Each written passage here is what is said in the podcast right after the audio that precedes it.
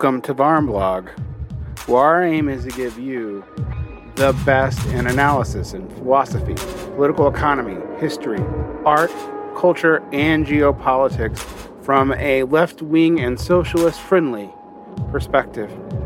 We aim to bring you different perspectives from different walks of life and to have you educate yourself what to do with what you learn here. We do not aim to give you prefabricated and easy answers. Abandon all hope, ye who subscribe here, for you will learn, and it will be your responsibility what you do. And with that, begin today's episode.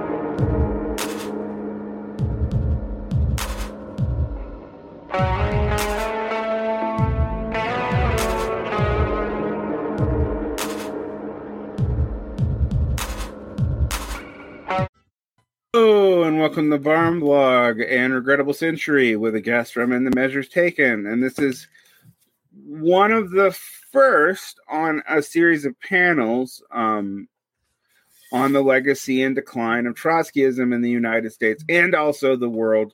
There will be supplementary panels um, on this. But I'm also going to tell people that I'm not just picking on Trotskyism. We're also going to talk about the decline of of non-Dengist, non non-connected to official Chinese communism, Maoism, in a separate series. Um, this is partly inspired by trying to figure out why there are so many Marxist Leninists who are not in Marxist Leninist organizations, who have no ties to Trotskyism or Maoism, who have even less of a mass base, which we're going to talk about because none of these organizations ever really had a mass base. Um, not at least after 19, not at least after World War II, really.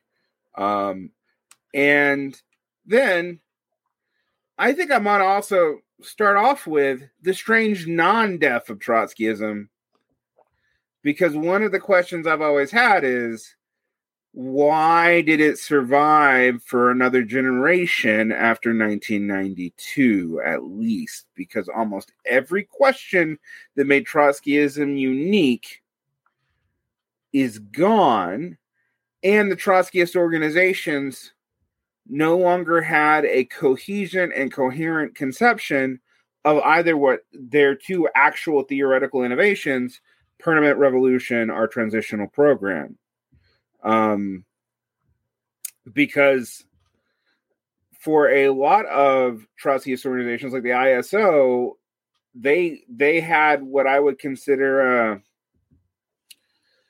a Guesdeism almost, where they like we know that our reforms are going to fail, but we're going to push for them anyway to radicalize uh, the population. And I'm like, literally, that's the first thing Marx himself warned against of the impossibilism. Yeah, of the political strategies, that's the one that got Marx to say, I am not a Marxist, clearly and unequivocally.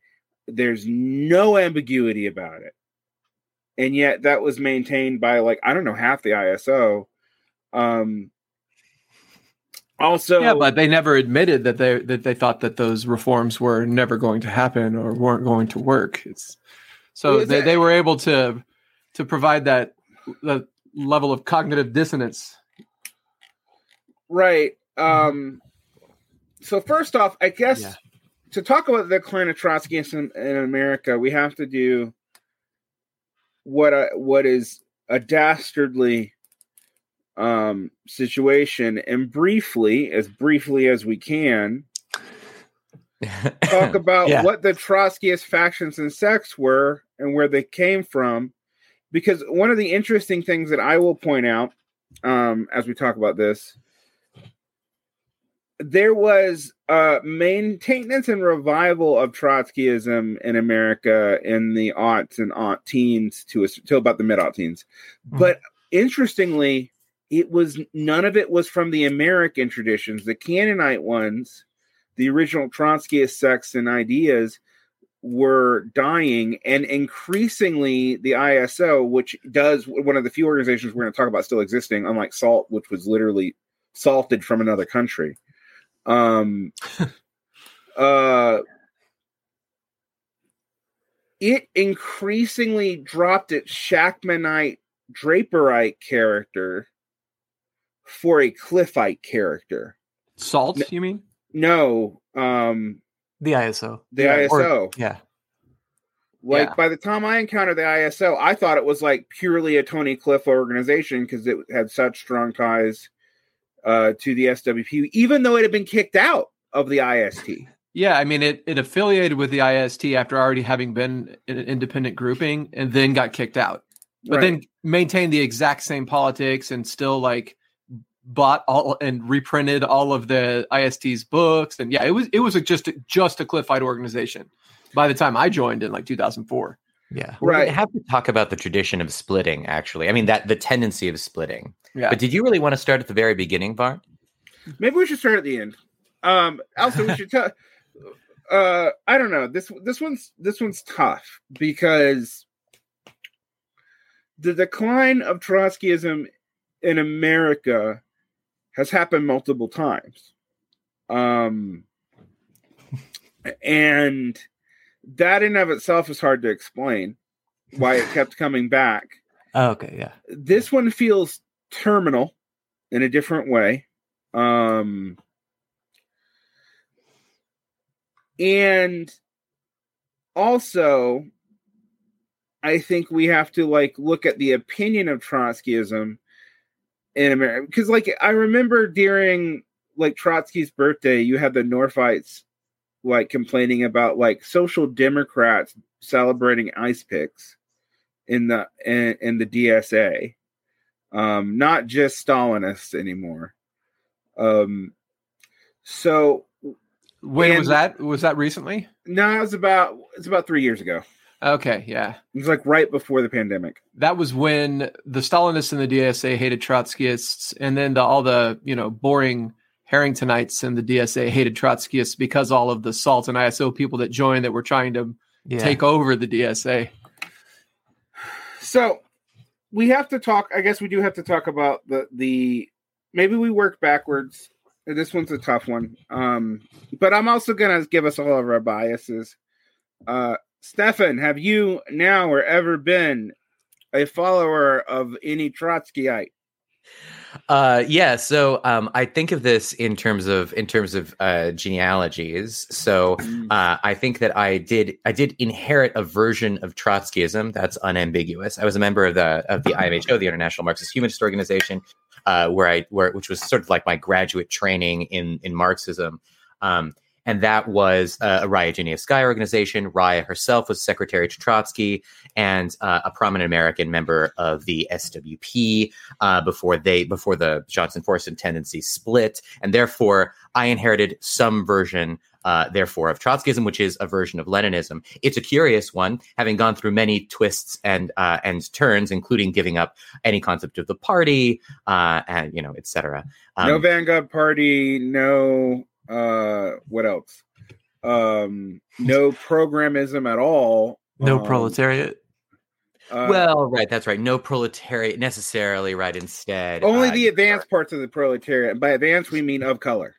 Yeah, it's true. Also, the curious habit of miners and and agricultural workers to uh, to happen to, when in the right conditions, meaning properly trained, properly allowed for by the party or by the organization, will just sprout uh, you know, uh, just lines from the phenomenology of spirit. It's, it's a remarkable phenomenon. And interestingly, these organizations, while they are not parties and uh, denounce them, often have at least one of them has a more authoritarian structure than a lot of Marxist Leninist parties does yeah, so, they're all over yeah. the map. I think you're talking about Kliman's organization, which is which oh. is uh, a model of of uh, you know first person uh, boosterism. But that said, you know. Like Trotskyism at its very origin, uh, many of these organizations are built around individuals, and those individuals often have tremendous contributions to make. I mean, these days they're not they're not like political figures; they're academic figures. Um, but that doesn't necessarily mean that everything these these these people have to say is wrong. In fact, I still learn a lot. I I, I admire the the you know the Hudis Anderson Gotha program uh, translation that we just got. That's really useful, you know, etc. Regrettable Jason have you now or have you ever been a Trotskyite? Um, yeah.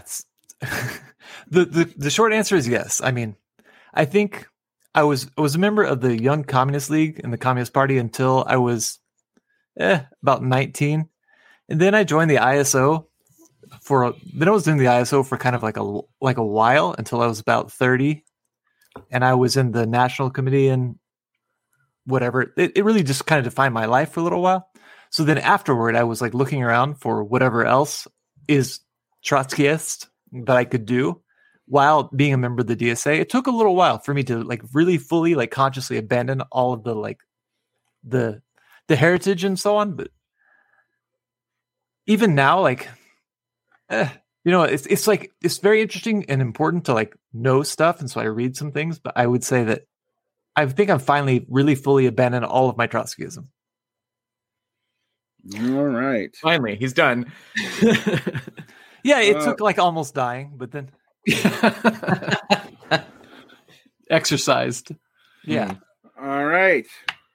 Regrettable Chris, have you Uh, now or ever been a Trotskyite? Yeah, well, my trajectory is similar to Jason's. In fact, I'm the one that got him uh, to join the Young That's Communist true. League and the CPUSA. Uh, then, right around the time that we quit the CPUSA, uh, I was look, really looking around for different Trotskyist organizations, and I was like super into the Socialist Alternative at the time. I think it was Socialist Alternative. I don't know. I was like in my early 20s, maybe it was Socialist Alternative. I was looking into them and I really liked them and I was in contact with some people from there. And then around that was around the time that we met the ISO people. And we were like, you know, these guys are kind of weird with their state capitalism shit. And they're like, uh, no, there wasn't actually real socialism in the uh, the Soviet Union kind of like intellectually dishonest obfuscation way way to like not actually have to deal with the question. Mhm. Um, Definitely. and but whatever, they're the biggest game in town and they're really the only ones here. So Jason and I joined and we were both pretty much crypto orthotrots the entire time we were in Yeah. the the ISO. And then I quit in I think 2014 whenever they did their big shift towards oh yeah, forget everything we ever said about identity politics. Now we're like actually really into identity politics. And it wasn't so much the identity politics, but just the really dishonest and shitty way that they went about doing it that made me quit. I just Yeah, I- lost yeah. lost interest in spending all of my time doing Trotskyist stuff. And then I uh, kind of just floated around until Jason and I oh I joined the DSA as a paper member and uh, never did anything.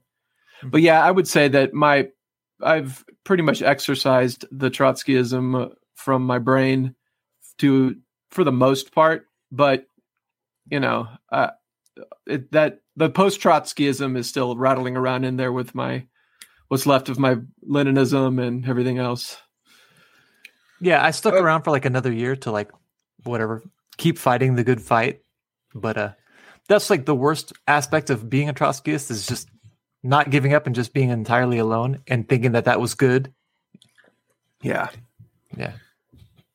Me, have I ever been a Trotskyite?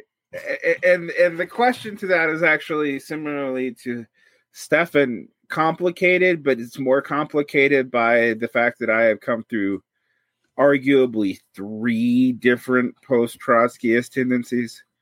Um, Are you uh, collecting them?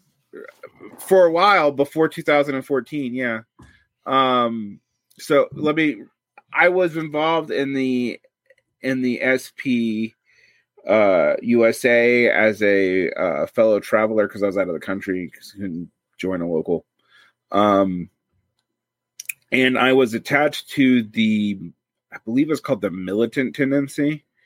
And it was basic i didn't know this i didn't have a word for this. It was basically a post Marcyite tendency of like um what would be anything after 1978 doesn't count maoist and Trotskyist who were willing to work with them um, because they had a critique of the soviet union but they were defensist.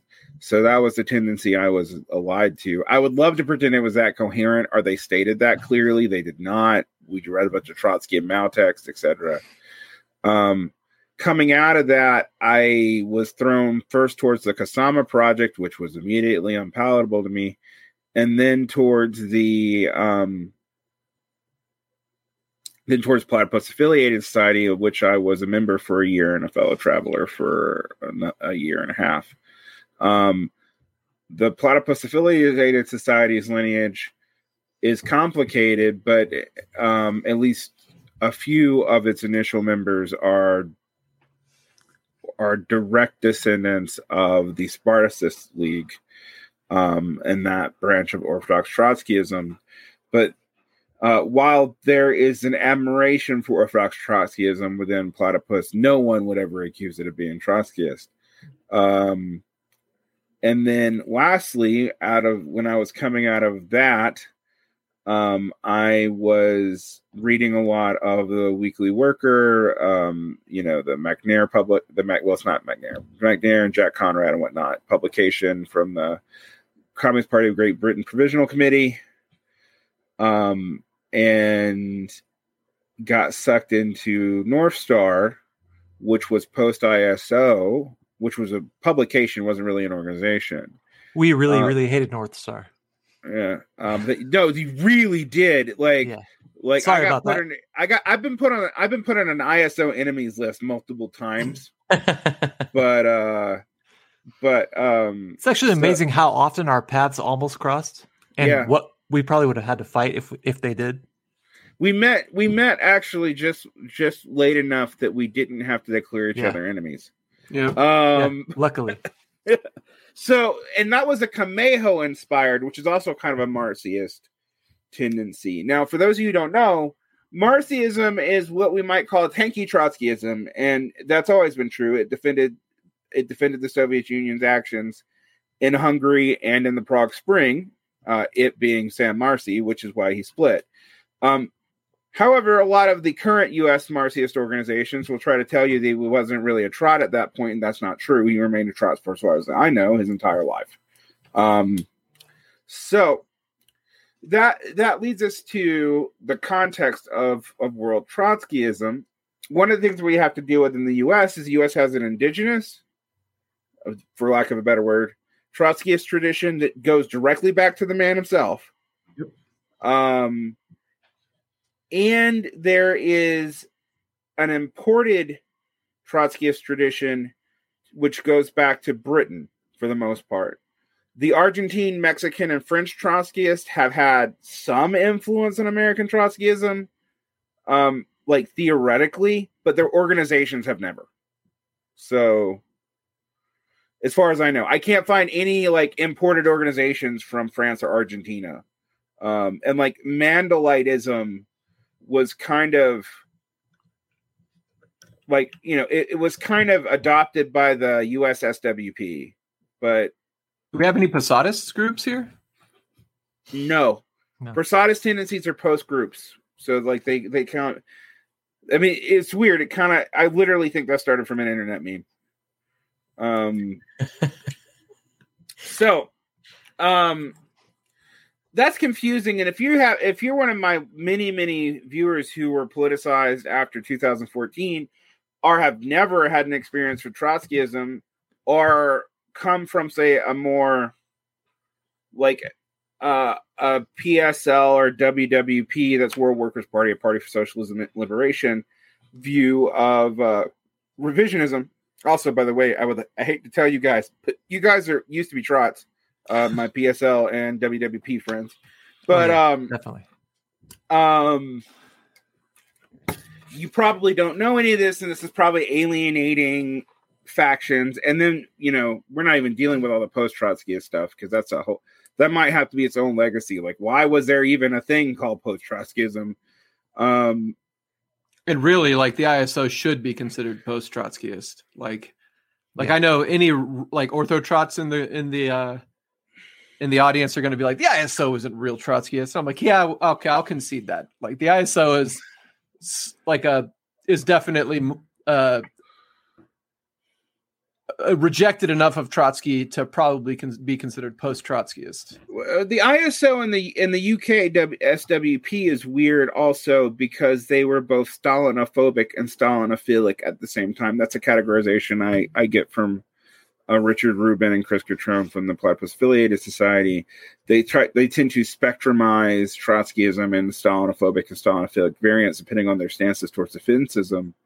It's not actually helpful with the ISO because the ISO unfolded a shit ton of Althusser, uh, so much so that a lot of people don't realize that Althusser was a Marxist Leninist trying to like do it in a very strange, trying to basically justify a form of Maoism in a very arcane way.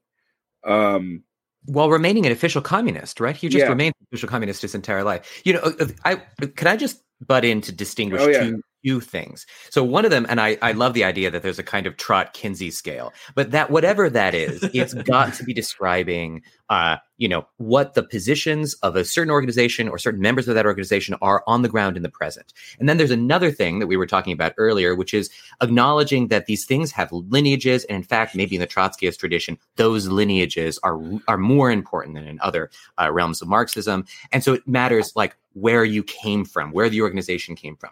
Those two things can have almost you know nothing to do with one another in a, in a determining capacity. Uh, so it it just isn't the case that if you inherited your Trotskyism from some genealogy, you have that you one is able to predict what the position of any one of your members is at any given time.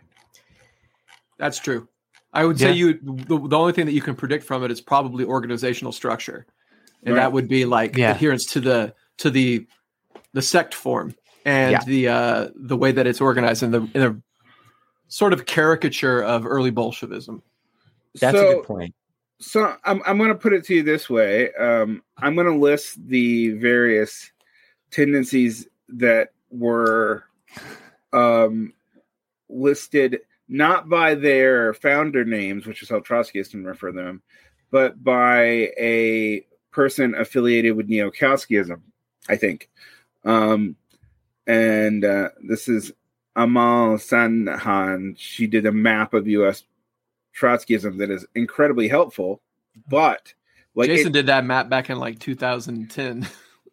It's very arguably this map actually uh, actually argues that you have to acknowledge that all lineages within a DSA that aren't like pro ML uh as as uh post Trotskyist, which is kind of funny and I think actually true. Yeah. Um because I think Harrington is is um conciliationist Shachtmanism. But these are the tendencies that she came up with that distinguish them official communism, which which doesn't last very long by by like the end of the Comintern. There's no but there's no Trotskyist group maintaining a left opposition position to official communism. Um, Orthodox uh, Trotskyism, and by that we can uh, we can claim a couple of different tendencies. The the Spartacist and the IBT is one um, the International Bolshevik Tendency, and then the Grantites uh, are really what we should call them in in the IMT form, the Woodites, the International Marxist Tendency, um, where they really care if you accept the Big Bang or not. Um, ultra leftism, which is Trotskyists who subsumed into either councilist or Bordigist organizations or took councilist or Bordigist positions.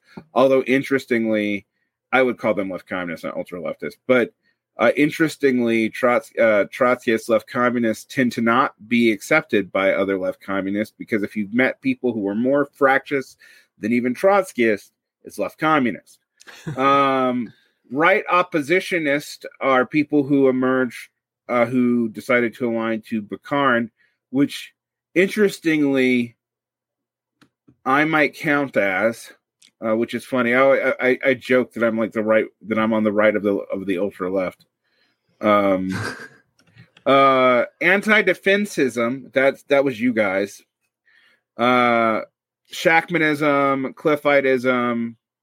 Um, It never really was us though, me and Jason, but the rest of the ISO, yeah, yeah, yeah. Uh, officially, yeah. yeah, Officially. officially. you guys were anti-defensists. Uh-huh. Uh, to our great and- shame. anarchism, which tends to come out of Draperism, like Wayne Price, who was in one of the videos that I suggested we watch, which I'm going to link in the show notes um, for this. Opportunism is a tendency, which I, which, which some of these I'm like, hey, but some of these existed within the same organization because I think the ISO and the in the yeah. US and the UK SWP were opportunists as fuck. Yeah, um, absolutely. Democrat tailist organization. Pro Marxist Leninist Trotskyism, aka American Marcyism. Um, uh, feminist um, organizations that were Trotskyist in origin. Uh, CWI and its offshoots, which is considered an. Uh, I have never understand if we can consider the militant tendency orthodox or not. Um, because when I encountered SALT, they seemed like the ISO, but uh, and I would always get like I would always confuse them with SALT in Australia, which is which is uh, exactly like the ISO, which is a Cliffite organization. Yeah, yeah they used to uh, come to our uh, conferences and stuff. Yeah, Luxemburgist. Multiple programs are unclear groups. Castroism, which is the actual the main Cannonite branch of the USSWP, really splits from Orthodox Trotskyism when they're like when they don't go full pro Marxist Leninist or pro Marcyite, but do go, but we're going to defend Castroism. Yeah, um, but they um, also like they they heralded that by formally t- you know denouncing the fact that they were Trotskyists. They like they wrote um what was it called? It was a pamphlet called "Their Trotsky, Trotsky and Ours." ours yeah. yeah, yeah so they they like I don't know. They they kind of don't belong. Well, the thing is that most of these groups that yeah don't belong by the time you get to the 2010s. Let's let's be honest. Yeah, definitely. Um, I love that there's a multiple programs that are unclear, and the Marxist humanisms, um, uh, of which there are at least two, and that is confusing because Marxist humanism also refers to Gramsciism, to uh, Khrushchevism, etc., which which is always like Schrodinger's Marxist humanist. When I meet someone who's a Marxist humanist, I'm like, "Are you a Hudis and Anderson Marxist humanist? Are you a Kliman Marxist humanist? Are you just like not an Althusserian Marxist humanist? Which one are you?" It's the hyphen. It's the hyphen. Yeah, right. go look for the hyphen. With if it's a hyphen, then it's then it's then it's us. If there's no hyphen, then it's them. Yes, I'll say so. Like many fucking things, a small technicality of grammar is the only way you can tell the difference. Um, so it took us 20 minutes just to lay down the trajectories. That isn't even getting to the different sects and sect tendencies. So, um, there are at least um 50 something sects uh, it, that have existed that claim Trotskyist legacy in the in the United States. There are at least um, at least eight or nine named tendencies, not of what not just we talked about in direction, but there is there's the militant tendency, there's a grantite tendency, there's the Marcyite tendency, there's a Northite tendency. Northite's real weird. There's the Oriolite tendency, which I don't think exists anymore. There's a Shachtmanite tendency. There's a Cliffite tendency, which subsumed the Shachtmanite tendency. There's the Draperite subset of the Shachtmanite tendency. There's the right wing subset of the Shachtmanite tendency. Doesn't there, the Draperite sub tendency go into the ISO as well? Some of it does. Some of it becomes anarchist. Yeah, like and then some of it becomes a section of the group that was called Solidarity. I, oh, the group that is called Solidarity. Yes. Um, and then some of it becomes the foundation of what is now Marxist Leninist brag uh, um, monthly review. So yeah, right. Um, there's the post, there's the Spartacist and post Spartacist um league, and then there are like workers' power, alarm, um, etc. Now that's just in the United States. In the world, there's Pabloite, Mandelite. Um, I forget the French tendencies beyond Mandel, but there's a bunch of them. Um, It's such There's an just a lot, yeah. Anyway. There's Posadite, like, and every now and then these ideological tendencies will show up in America as like subsect of groups because someone read a book from somewhere or found an internet meme or something. Yeah. So, um, now I know that sounds crazy because you're like, oh, only Trotskyists do that. If I start listening to different Maoist traditions where legacy is less important, um, but splitting is also super common, you will have a similarly weird concatenation of It's actually probably double even. yeah. Well, Um, that that should be curious because it is the intention of of Trotskyism from the very beginning, from 1929, to found an alternative set of organizations in every country possible in order to win to wrest dominance of the international communist movement from you know from from the from the Soviet state. Uh, or the, those who currently control the Soviet state. At least that's that's the idea right up until the, the Second World War. Um, that's just not true of any. There is never a moment in in the Chinese Revolution when some figure in the Chinese Revolution decides that there really ought to be an alternative international set of organizations. That's true. So maybe it's the case that Maoism in the United States is the way it is in its sect like existence because they're just organizationally tailing the Trotskyists. we would. I mean, I, think it's it's, I it's would bigger say- than that. I would say it's actually got to be bigger than that because that tendency amongst Maoists happens in countries that don't have strong Trotskyist movements. Yeah. Um, uh, some of that has to do with the internal politics of China and people attaching themselves to particular figures out, outside of China, like Lin Biao or Zhou Enlai or eh, you know any, um, or the Gang of Four or later Deng or anti-Deng movements. And then there's also the fact that uh, in Latin America, there's auxiliary movements that emerge, such as the Oh, m- yeah. most famous would be uh, Shining Path Gonzaloism, but there's a bunch of others. Um, so, so there's that. There's actually a whole book on this um, that actually does a comparison between Trotskyism and Maoism as alternative forms of Marxist-Leninism. Uh, uh, it's by A. Belden. It's from 1988. And it's called uh, Trotskyism, Maoism in the U.S. and France. But it's it talks about how in certain places Maoism actually forms the same. Like it fills in the gap for Trotskyism, but in France and England and the U.S. it's actually interesting. It um more or less uh, competes as a weird other sectarian form. Um, one of the interesting things, though, that we have to like look forward to, like what really kills the U.S. major party uh, of communism is not the Trotskyist splits; it's the Maoist ones.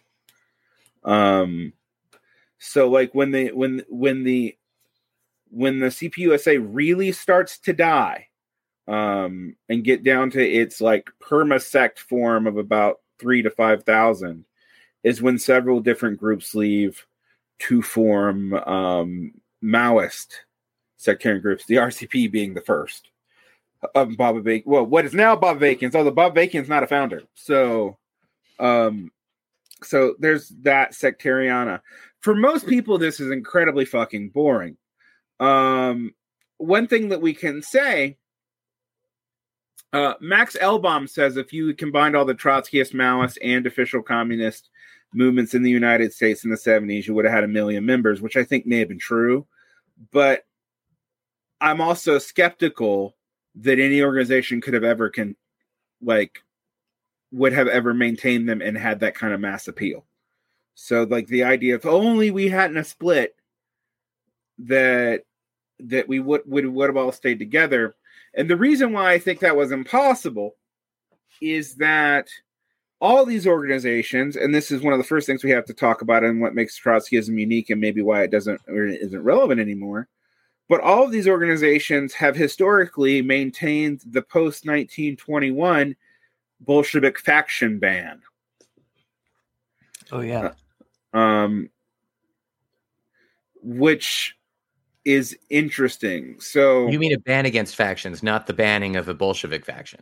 no, the ban against Right, yeah. factions, like Yeah, the yeah. factions within the Bolsheviks. So there's up no, the there was no longer a clear left and right opposition. There was no longer also left communist moves associated with the with with the Bolsheviks. There was no longer other factions. This leads to the creation of the left opposition. We associate the left opposition almost purely with Trotsky. We should not. Um, so, uh, which I, I, I kind of don't love that about Trotskyism is it subsumes the entirety of the left opposition and, and, Yeah, and the. Bolsheviks. Like we don't talk about Zinovievism, and look, Zinoviev sucks, but we don't talk about Zinovievism. We don't talk about uh What about the workers' opposition? Kollontai. Yeah. yeah, Kollontai, the workers' opposition. uh, we don't talk about. We have trouble dealing with people like Victor Serge, are um, people who have more Sovietist, um, by Soviet I mean councilist positions in the left opposition. Yeah. Um, are the fact that I'm not sure that the left and right opposition, like for example, I'm gonna I'm gonna make a a, a startling claim. I don't think that that uh, Bukharin actually ever fully renounced his prior left um, left Bolshevik positions just because he thought the NEP was necessary. So associating him with the right opposition makes sense because a lot of the right opposition picks up the NEP defense, but his other positions are not coherent with the right opposition, which are more concessionary to social democracy, and Bukharin was actually absolutely not. And I think the fact that his his major collaborator on two two books at least, right? Um, who did he co-write uh, um, historical materialism with? Was it the same guy? You're talking about Preobrazhensky? Yeah. Uh, I don't think that. No, historical materialism is his own pen. It's uh, ABC of Communism that's co-written with Preobrazhensky. Is it just ABC of communism? Well, of the two, I think it is. Okay. Um no, Preobrazhensky is associated with the left opposition and they never denounced each other. So uh but Trotsky personally fucking hated Bukharin, and thought Bukharin was more dangerous than Stalin. That's a world historical mistake. yeah. Um, Oops. Um uh etc. So you just breathe that sectarian spirit out of his body and into the organizations that he founded. Yeah. So I, I guess we, this leads us to the very one of the very foundational things about about Trotskyism. It maintains the 1921 Bolshevik membership constitution. It maintains it maintains the conditions of the Comintern, um, the 21 Yeah. conditions that uh, go out with the ABCs of communism. Uh, that is significant um, because that's where all the splitting comes from. Like, That's definitely where a lot of the splitting comes from. Yeah.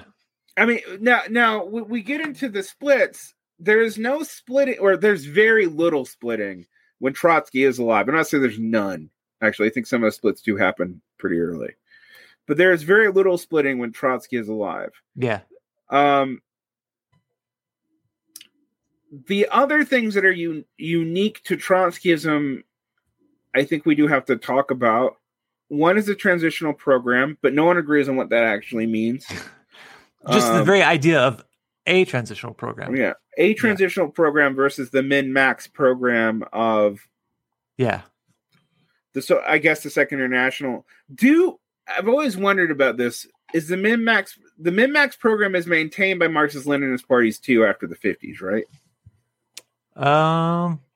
You mean the language or the deed? The yeah, D- it is. It's it's I think the but- language is too. but, I don't think that it's ever really discussed. But effect- effectively, yes. Like the minimum program is operates within the purview of the of the Popular Front. Yeah. Like this is I'm- stuff you can demand. There's like the the weird uh, classifications of governments from the Comintern, which includes like you, you remember this, Jason, right? The, the workers' government. Then there's like the uh, bourgeois Oh, bourgeois government yeah. with like worker elements, and there's like a bunch of different classifications that the Comintern used to determine whether or not to uh, allow countries as a as a whole to affiliate to the Comintern. Yeah. And uh, yeah, that that that sort of idea kind of like I think becomes uh, what the this the post World War II Stalin Stalinist uh, uh, orientation towards uh, other countries is like is uh, is built is based on. But what's weird about that is that we actually have seven. yeah, that Comintern classification system is also maintained during third periodism, where like we don't prop- properly work with any social democrats or whatnot, and then when it's returned after you know the the secret speech or whatever, um, it's maintained it's maintained also in the context of a popular front which has kind of made a lot of that irrelevant. Yeah. So you know it it it is where it is but but one of the things that makes this so so interesting is with the exception of the united states um in most of these areas the official recognized communist party remains the biggest group and then a socialist party that in somehow in spirit usually uh is came some lineage back to the second international and ties to the third socialist international which we have to admit there was one or i think still is one. Um uh, is there? I thought they were still working on the second socialist international depending on how you classify it it's like it's it, it, it might actually be the fourth yeah, it's the second second or the third second international. You remember yeah, the fifth there international? Was a, there was a Socialist International, then there was the uh, the Labor and Socialist International. Mm-hmm. Oh, and yeah, and then there's just yeah, and the Socialist International again, yeah, and then there's Socialist International again. Yeah, um, and the Socialist International. sorry, and then the Socialist International I mean, the Socialist International, you don't even really have to be a socialist party, or you just have to throw it in your name. Like the the party of the Institutional Revolution, the centrist party of Mexico, as part of was part of the current Socialist International. I mean, the party what, that got overthrown in Tunisia a couple years ago was also a part of the Socialist International, right? Uh, which is why the uh, the DSA finally left that international um in I think 2016, 2017. Yeah, I remember that. Yeah. It was a world historic decision to leave that Socialist International doesn't matter. um, uh, so, and that international has not really mattered in a whole long time. Even when people talked about reaffiliating, they're never, no one's, no one in America is talking about reaffiliating with any international group beyond like a regional group, like the conference out in South America. Um, so, okay, all this is to say that let's come up with the defining definitions that all Trotskyists at least start off with what makes them unique a historical lineage to the left opposition, the maintaining of Definitely. of the faction ban, but that means you have to split a lot. Um, yes. permanent revolution. What the? F- okay, this for me is actually when I was a when I was a post trot. One of the things that I just didn't understand. I was like, what do Trotskyists mean by permanent revolution? Because that seems to be like one of the first things post trots drop. Um, well, there was well, an ar- sorry in the ISO, what we meant by it when we said it was that um, there's a revolutionary possibility in, in any form of mass struggle, and that like you know, the uh, the road would open to into the transitional demands by virtue of you know socialist participation and leadership of that movement. So like, d- despite the fact that it, it hasn't got any revolutionary uh, aspirations, there would be some if you know the working class and its socialist leadership was hegemonic within it. That's right. It has to do. It has to do with the, the, disconcatenating of the idea that there's a certain stage of of efficiency in production that corresponds to the socialist transformation, yeah. and therefore uh, the revolutionary struggle need not concern itself with the level of development on the ground in any given place. And even in the ISO, there were whenever right around the time when I quit, and then they quit talking about stuff like this altogether. Uh, they were having a an argument about whether or not the theory of permanent revolution was even relevant in. That's right. Yeah. You know, in our era. I mean, clearly, one of the things that, that I can tell you about all the post Trotskyist organizations, because, like I said, I was attached to a bunch of them, um, is that no, Uh, it clearly wasn't because no one maintained. Uh, it took me a long time to get that. Part of that is to distinguish it from the Marxist Leninist, and this is a later Marxist Leninist, but is maintained kind of by official Marxist Leninist parties like the like the Communist Party USA, the Communist Party of France, and definitely by Maoist parties, is the stage theory of revolution, which right, is yeah.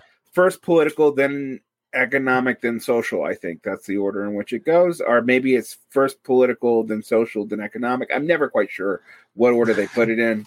Um, and when they when they you know when Mao was actually being his most radically experimental was during a social revolution, and that's when he was doing the most for economics. So I don't get it, um, but that's, that's that's probably right. Yeah, that's the argument. Like, there's also a great proletarian social revolution in the USSR, and everyone forgets that it existed because apparently it didn't change anything. Um, so, uh, um, so so there's sometimes you just have to name a period. Yeah, right. Uh, so there's that. There's that uh, distinction. There's also the transitional program, which I've mentioned now a bunch of times.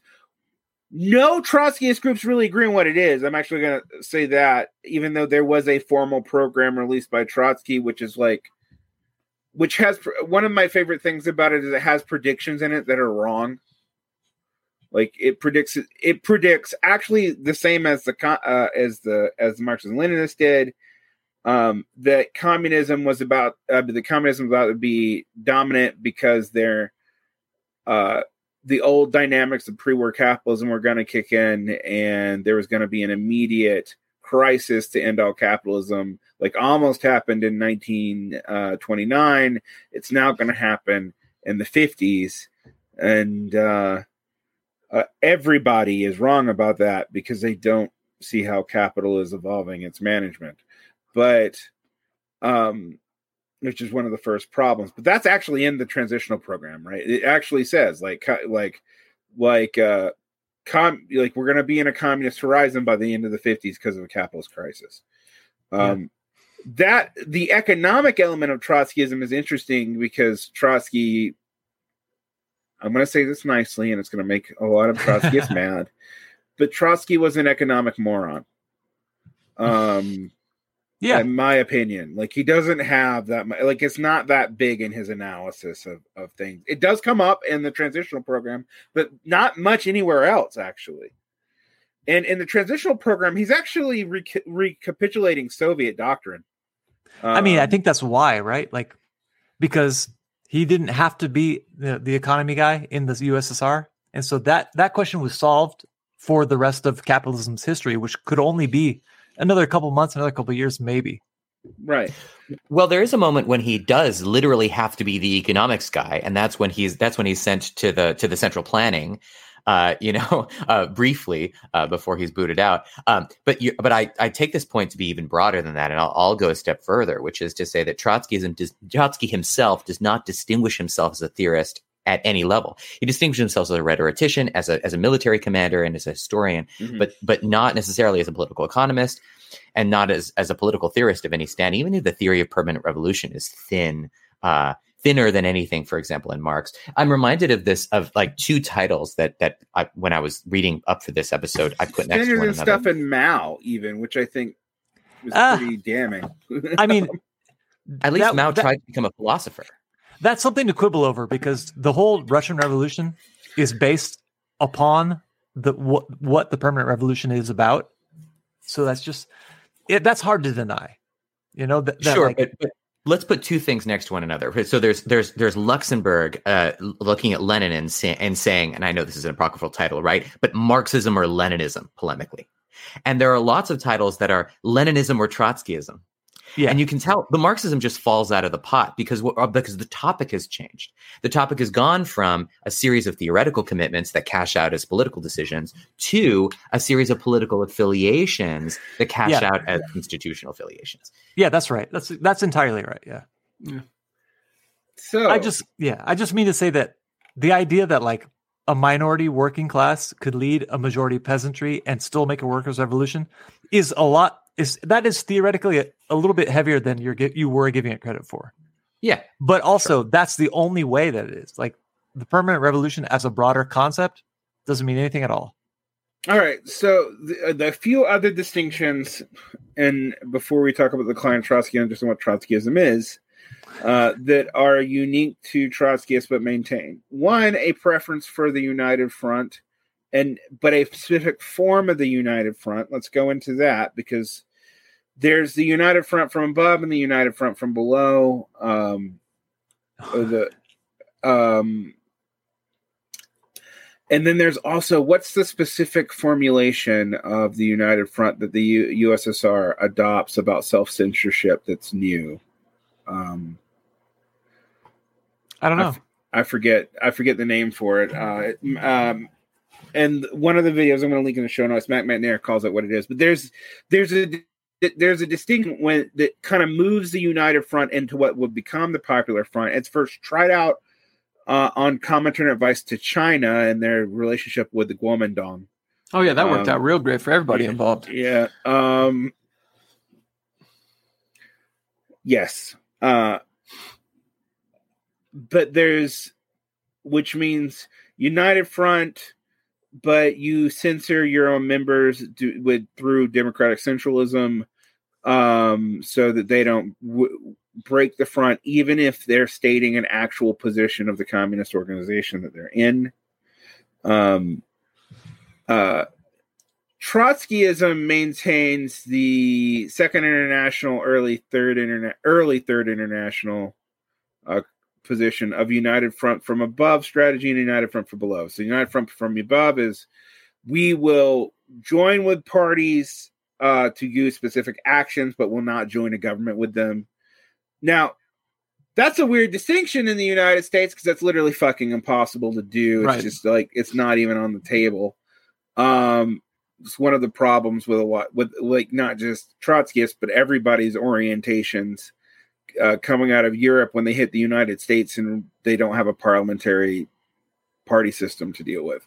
Um, it, it actually kind of makes the popular the popular front even even as understood there is irrelevant because part of the problem part of the issue with the popular front is you are supposed to maintain a distinct party identity even if you're joining in coalition governments um, with progressive bourgeois parties, but you can't maintain a distinct party identity in the United States. And when you try to, you end up being the CPUSA, which like has almost no electoral clout since the what 40s. Um, yeah. I mean, I think key is the idea that the institution that you're a part of that is cooperating with other institutions has to be of substantial size to throw your weight around and not be completely subsumed by the ones that you're in coalition with. In the mm United States, that's not possible if the per, if the groups that you're in coalition with are affiliated to the Democratic Party. All right, so we've gotten those key features of Trotskyism out.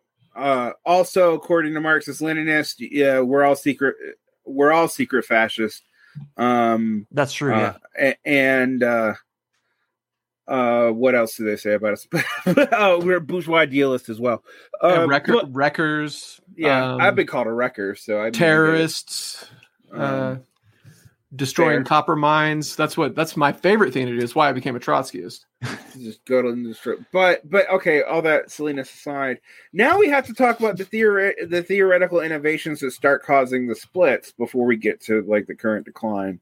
Yeah. Um, so the first question that comes up is, and this and this happens when Trotsky is still alive, um, is what is the nature of the Soviet Union, um, of which we need to maintain our left oppositions as a separate identity, not you know, not as like trying to renew a faction, and then are we going to be defensist or not in regards to either the USSR and US and Soviet aligned countries? Um, are we taking a third campus or are we going to even endorse capitalist aggression against them? Um, the the the latter position is actually an extreme minority in the Trotskyist movement, but if you were listening to Marxist Leninists, you would think that's what they all believed. Um, but this leads you to have to to theorize what the fuck the Soviet Union actually is and why it has deviated from its revolutionary past. And now we already have, there's already a couple of traditions that have already tried this before before Trotskyism does.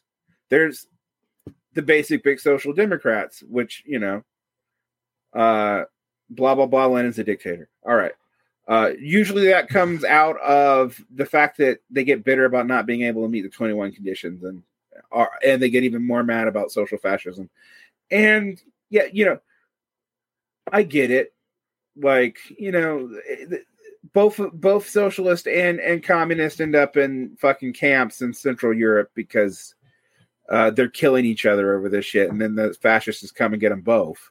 Yeah. Um. So I, I like I, I have to remind people that like communist and socialist rank and file were killing each other in Europe over this. Just a reminder, they were killing each other in Europe over this. So a lot of the bad blood is not just theoretical. It's like you killed my friend. Um yeah. So so and in the in the instance of the the German SPD, they actually hi- hired out the the Free Corps, like right wing paramilitaries, to kill communists. Right. Now, interestingly, it's not a lot of people think that that's the Kautsky Bernstein faction that does no. that. It's not. It's the Ebert faction, which, by the way, the right and the like, the the people that Lenin split with aren't even the right wing um, of the SPD. Like the right wing of the SPD is way the fuck scarier. Um, That's right. They were in... Kautsky has nothing but horrible words to say about about uh, you know about the right wing of the of the SPD or the you know. Uh, yeah, it's important to remember that. But even in Spain, you know, during the Spanish during the Spanish Civil War, uh, you had you had Stalinists and Trotskyists. Uh, you know, you had Stalinists uh, rounding up and shooting Trotskyists who had even fought on the side of the Republicans. Right. Right. Yeah. You know, I mean, this was look. Uh, it, it, matters, by the way, and it's one of the things that is really distracting, potentially distracting about focusing exclusively on like positions, which is what's at stake in being a Trotskyist in various moments in history just really changes. You mm-hmm. began with the question, yeah. why does it even survive 1991? Yeah. Which is a good question we should come back to. Well, I mean, th- this is yes. what I'm trying to build to because that's what we have to ask when we talk about the decline is like, well, if this question of positions emerges, but it comes out of very real people killing each other, and I know I'm gonna have like I know some of my positions are unpopular. For example, I tend to be a Soviet defensist, and I think some of the stuff that Trotsky said he would have done as a leader of the Soviet Union would have been just as disastrous as what Stalin did. So, like, some of it uh, was what Stalin did. Yeah, right. Um, and so and so Trotskyists get real mad when I say that, but um, but I also don't don't deny that people were killing each other over this in active like conflicts because because of like stances on how you did the united front. That's what that's what that divide is in the in the republican army in spain. It's like how you maintain the united front and who you're willing to work with. Um so there's that. Um so the theories there's what trotsky says. Trotsky kind of floats a bunch of ideas actually like which is why most of trotskyists can can kind of claim that their theories about this are tied to trotsky except for the last one. So there is the basic three positions. The orthodox trotskyist position is that the soviet union is defensible but it's a deformed worker state why it is deformed however is an, even with an Orthodox Trotskyist is actually still an open question, um, whether or not it's Bonapartism or something else. A version of deformed worker state separates from it, and that it's a bureaucratic collectivist critique, um, which is which becomes parallel to the new the new class critique out of Yugoslavia, um, and I've always found it weird because I'm like, I, have never really completely understood how both the deformed worker state and bureaucratic collectivism couldn't be tr- both true. I guess the the idea, the difference is bureaucratic collectivism posits that the bureaucrats are a strata that is effectively become a class. Yeah, it's a it's a firmly entrenched ruling class strata. Right. Absolutely, yeah. Whereas the deformed worker state is like, well, there's a Bonapartist structure, but that could go away. Yeah. But those Um, are just degrees, you know. Like Yeah. if there was any if there was any real basis for either one of those groups kind of existing, they would have found a basis for, you know, And this is what starts, papering over that difference. this is what starts the first round of splits within Trotskyists, which is the Yeah. difference between bureaucratic collectivists and the deformed worker state theory. Now, several times out of the bureaucratic collective class, class but separately in Europe, uh, Tony Cliff around the Vietnam War, you start having people pick up what was formerly a left communist position or a Marxist humanist position, depending, of state capitalism. right. Yeah. Um, however, again, these are under theorized because the theories of, sta- of why the Soviet Union is state capitalist is wildly different, and some of them are really hard to maintain when you when like the early ones are about the NEP, and that's been over since like what like 1931 or something like. Yeah. So the, the Cliffite the Cliffite one is literally just about the fact that surplus labor is being extracted by a class that isn't the working class and kept. So that's what makes it state capitalist. Has Yeah. nothing to do with markets. Has nothing to do with anything Surplus except value. surplus value. Yeah, I, yeah. I remember one time, uh, a, I'm not going to name this person, but a person who was in a very high up in the ISO said to me, he was like, "Well, so okay, the worker state was deformed until there was a, bureauc- a bureaucratic collective ruling class, usher, you know, managing state capitalism. Why Yeah. can't all Why can't all three of those I things be the same? my, my my whole life I'm like Ew. those are actually describing different elements of the system yeah, itself. Uh but what what is really undergirding those distinctions is how defensive you're going to be at the Soviet Union. Right. Yeah. Right, Exactly. yeah. That's Key, what's at stake. yeah. stake. So what's at stake is do we defend the Soviet Union against Western aggression or not? Which is where the whole anarchist and right wing deviations from Trotskyism uh, come from, and why you know the paleocon why why Marxist Leninists love to actually pick up the paleocon conspiracy theories that all the Trotskyists became neoconservatives, even though Maoist also did that, but they don't talk about it. Um, uh, but there is a real there is a real tendency in a specific subset of tendencies. It goes from like Shachtman to Sidney Hook, from Sidney Hook into Sidney Hook students in the Congress for Cultural Freedom. But there's also Burnham who leaves early on, who's a bureaucratic collectivist, who is like the father of both neoconservatism and parts of paleoconservatism, and and kind of sets up the Congress for Cultural Freedom, uh, and stuff like that. Um, but there's also a whole lot of right oppositionist defectors from from the Socialist Party that get tied into that. So to blame it all on Trotskyism is utterly misleading. Um, it's just lazy. I, I have had just like- Trotskyists who try to claim that Shachtman was never a Trotskyist, and I'm like, only if you do the no true trot. Like anyone who is not an Orthodox trot isn't really a trot line. But Yeah, I mean, he was not if the fact that he was a leader of the Communist Party and then a leader of the Socialist Workers Party and like met Trotsky and whatever.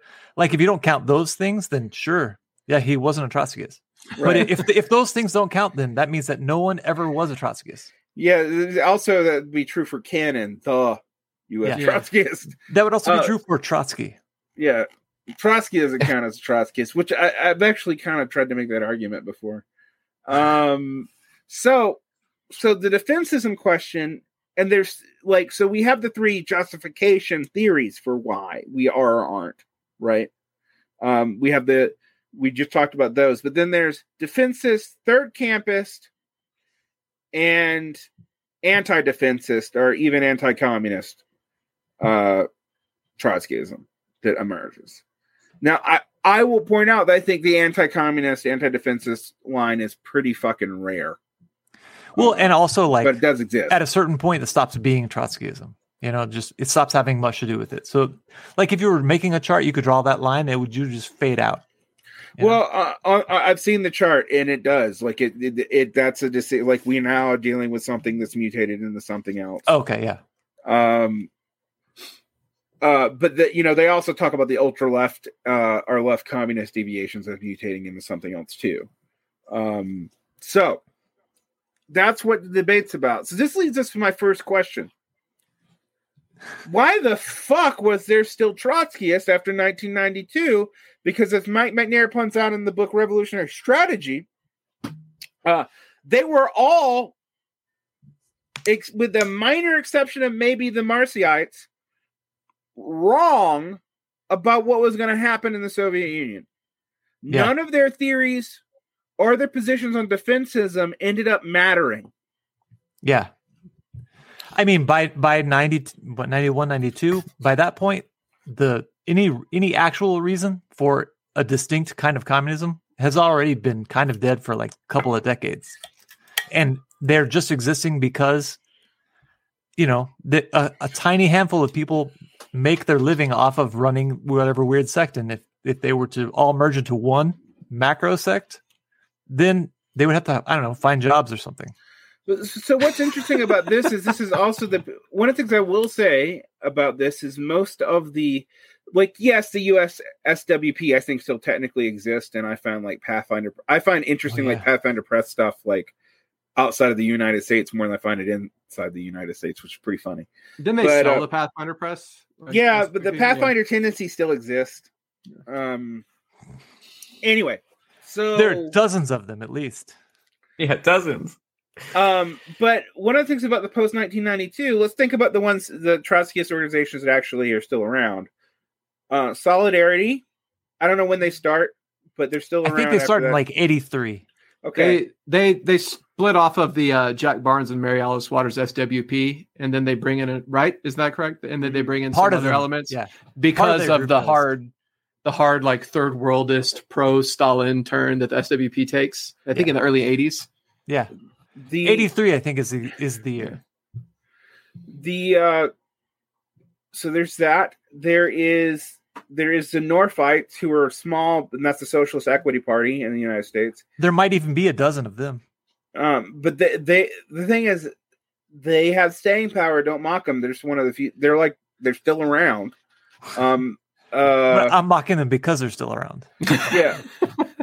But the, the interesting thing about them though is they're actually even hard to categorize according to our current schema, like Yeah. because they take they take they take a mixture of.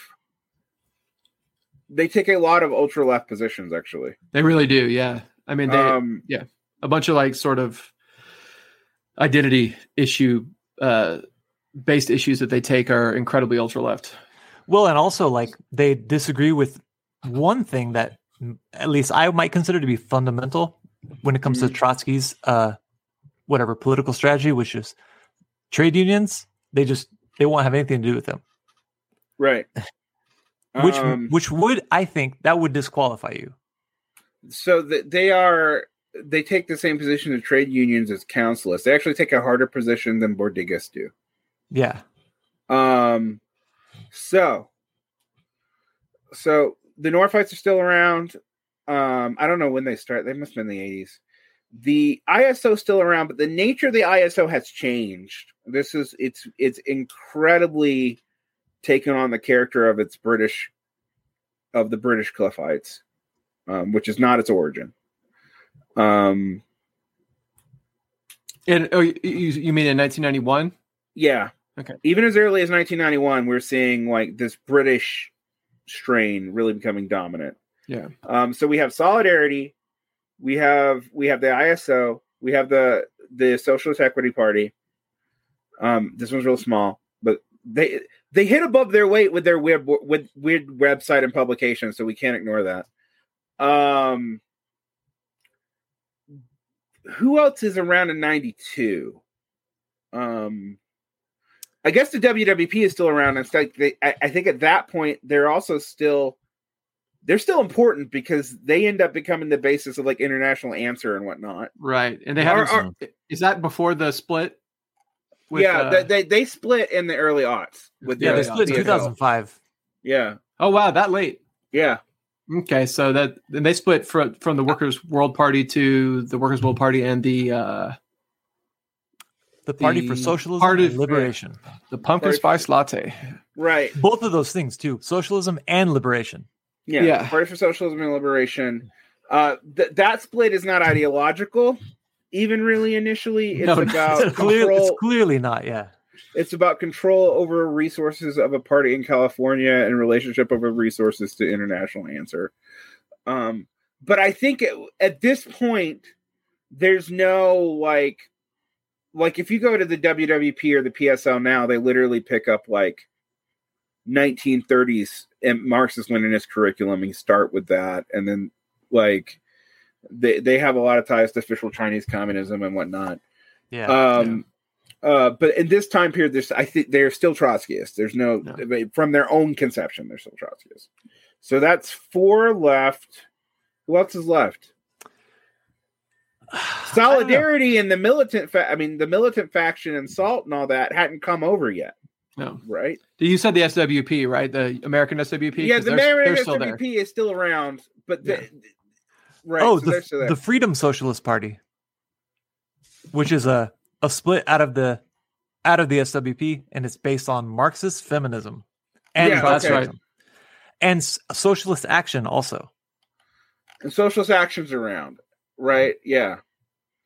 And I think Um, I think the group that um that becomes the uh, League for the Revolutionary Party, because it's like half a dozen guys who think that the state capitalism thesis is right, but it's not a step. Uh, but that's a step forward, not a step sideways. So okay, so the other thing that's still around, uh, the League for the Revolutionary Party, and then I haven't mentioned the Sparts. And Oh, yeah. the Spart splits. Um, I don't know when the IBT starts to exist, but the Sparts are definitely still around. Um, okay, What's the end of that period, by the way? Okay, so you say what's the organization still around in 92? When is the end of the period where it just doesn't seem relevant? Is it 2008, 2009? Is I'd say it- it's ninety nine. I say I Yeah. actually I actually say we start seeing the ISO and solidarity, um, and then and then start to regain actually out of the alter globalization movement. Believe Yeah. it or not. And it's like the ISO tailing the Green Party uh, brings in a lot of membership. And in fact, I think the, the biggest their membership ever is is probably after the the first uh, Ralph Nader campaign. Yeah. And then it fluctuates and Yeah, it, right it never it never breaks two thousand, and it fluctuates somewhere around between 80 800 and fifteen hundred for the rest Right. of time. But, But uh, we, but ninety nine, that Mhm. was really the year because there was the the Labor Party that was founded in ninety six that people in the ISO were very involved in, and they were very proud of and happy about, and also the alter globalization movement and the Green Party. Like those factors all combine into that's what the ISO's moment. that's and that's when the ISO I- gets booted from the SWP is over Yeah. the alter globalization movement because the ISO wanted to maintain uh, uh, an orientation of building s- socialist politics within the alter globalization movement, and the SWP wanted to change it up and talk more about anti-capitalism and try to have like a broader appeal. Yeah, honestly, Yeah. um, yeah, particularly in regards to, frankly, Islamist movements in Europe. Like that was specifically part of the debate. Yeah. Um, so, uh, so different kinds of opportunism leads to a split. But the but what what's funny about this is the IS tradition, the because the ISOs come from the IS tradition, but the IST is really dominated by the UK SWP. That domination of of like the Tony Cliff faction as opposed to the the old Shachtmanite Draperite faction Mm-hmm. uh, maintains after they're kicked out in the 90s. So the alter globalization movement leads to this growth. Um, I think it's also interesting that this that, that the ISO has ties to other English speaking uh, part uh, sects of significant size in Australia. Um, uh, in Canada. and Canada. Yeah. Yeah. Um so that maintains for a while. Uh interestingly, I think the beginning of the of the ISO's decline comes from Occupy. It, yeah, definitely. Um, but the other thing that happens is not the ISO's fault, but uh, um, there's all these really kind of nasty sex scandals out of the UK SWP.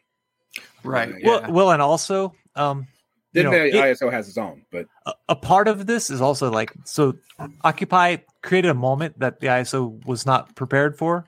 Part of that moment was that socialist alternative finally got you know Kshama Sawant elected which means they they finally stepped onto the stage and the iso was like very very protective of that stage.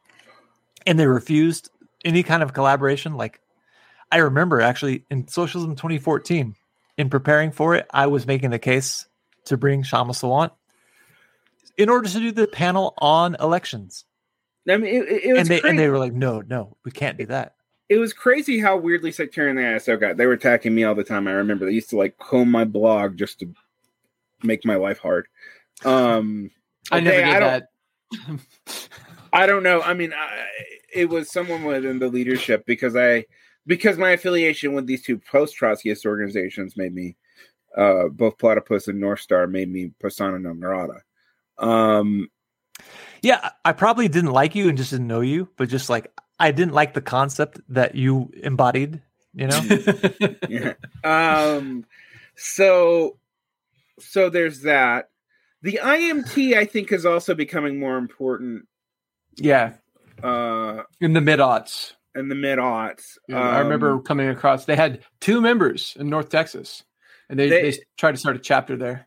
they, actually, uh, they, they made an appeal that um they would bring the IMT into the ISO, but only if the ISO would affiliate to that international that the IMT was a part of. right I remember just thinking that like I would not have a more useless conversation with anyone. And this was after the ISO dropped their state capitalism requirement for membership. right Yeah. Which is interesting because the imt the the woods im the, the alan woods imt is so very also so very british but has its own uh uh well i, I guess it doesn't actually does it? Um so all this happens. Iso the iso interestingly hits above its weight even though it's pretty big for a sectarian organization how's it hit above its weight um it has haymarket press Yeah. um it has And the isr which is very well distributed and it has a sometimes. it has a fair amount of money, which I don't understand how that happened exactly, but it has like. Uh, I mean, a lot of it was because of the the regime that we had around selling the newspaper. Like we didn't just sell the newspaper; every individual member bought newspapers, and then they went they went and sold those papers separate from the paper sales. Yeah, and then and then we were basically like this the Haymarket Street team. We would like Yeah. anytime there was an event of any size, we would do free labor for Haymarket books. On top of the fact that they uh the the dues were pretty significant. yeah, Yeah, they're were heavy. like really really heavy. Yeah, and um No, the were- ISO was so expensive that I wouldn't join it when I was like, Yeah. when I was shopping for stuff. And it was, was- in America. It was twenty dollars a month, and that was the cheapest that Right. dues could be. That was it like was campus basically hardship dues. Yeah, it was campus based, so you had a revolving membership of like free labor of uh, ideal idealistic uh, college students. so older millennials and younger and and younger Gen Xers, when I meet them, if I meet their their introduction to Marxism, the vast majority of them either come from the from the ISO or the Sparts. Um, yeah. which and then the IMT starts growing in the in the aughts. Uh, they do a lot of internet outreach. They're just better at it. For some reason, they they jump on that pretty early. They also like, in contradistinction to the ISO, really double down on anti anti identity politics like more than almost anybody else, except for the Northites. Um, like they're like, well, we can have Marxist feminism, but we don't have any of this feminism bullshit. We can have like That's what the ISO That's used to Clara say. Zetkin's position. yeah. Um so so that's that's the IMT's growth. They also have a strong base in Canada. Um and they've had it for a while. The Um, craziest thing about that group is like they existed. They exist because of the split in the socialist alternative, whatever CWI, hmm because they're the group that wanted to stay involved in the Labor Party after Tony Blair. Right. And that means that like the US section was just founded by a guy from the UK who moved to Right. the US. And he was like, Well, I can't just join a US group. I'll found a US chapter of the group I was in. Right. And that's it. Like they don't they don't have a they didn't I don't think they they ever have had a single ideological difference from the social alternative except for the fact that um you know they're they're the they're the American version of the group in Britain. So the other thing that this ties us to, though, is uh, salt, which is also a Brit- the militant tendency is not from the United States. Right. Yeah. It's imported. Why are all these British? What is about? One question I'm going to ask Stefan, Chris, and Jason. What about the post alter globalization moment makes British Trotskyism in specific so fucking attractive that it's the dominant way people encounter Marxism in the aughts and aught and uh and early aught teens, at least up until right after Occupy. You know, everything's imported in the United States. Lots, most socialism is imported in the United States. Marxism is imported in the United States through foreign language. Cannonite, Cannonite, so Cannonite Trotskyism is not imported. I Sure. There's a well, I straight mean, it's line. imported in the sense that that Cannon has to go meet Trotsky and then bring Trotskyism back to the United States. I Right, guess. yes, I- but- true. But I mean, Fine. like, uh, but Cannon, Cannon's an interesting figure because of all the Trotskyists we met. He he was in all the parties. He's in he's in the SPA. He's in the CPUSA.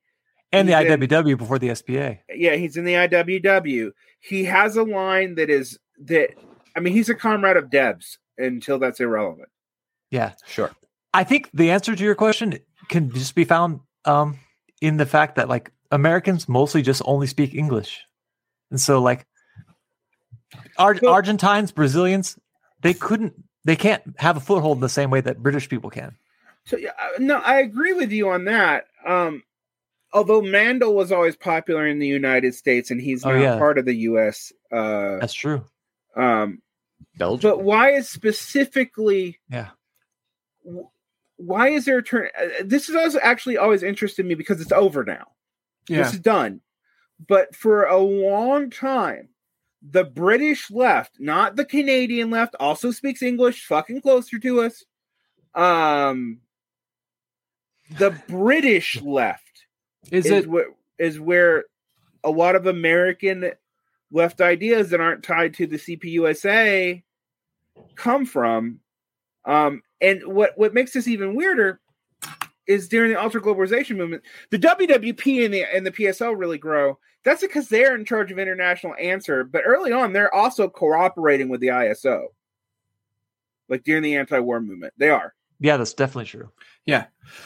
Um, honestly, speaking anecdotally, I would say that the when people first started using the internet to find people to be politically affiliated to, the ones that would show up were the American versions of the British counterparts that were in the United States. So, like, I found, you know, Socialist Alternative, I found uh, CWI, I found uh, the the ISO, all on the internet. You know, this is all Yeah, just true. on the internet, and uh, and they responded to you when you asked them questions. Uh, unlike the IWW or the Socialist Party, uh, they like they they because they had, I think, the backing of uh, people in Great Britain or whatever. They had uh, publications coming out all the time. They had books that were specifically, oh, you you you have a question about this. Well, there's a guy in England who wrote this book. Check it out. You know, and it was it was just a, it, a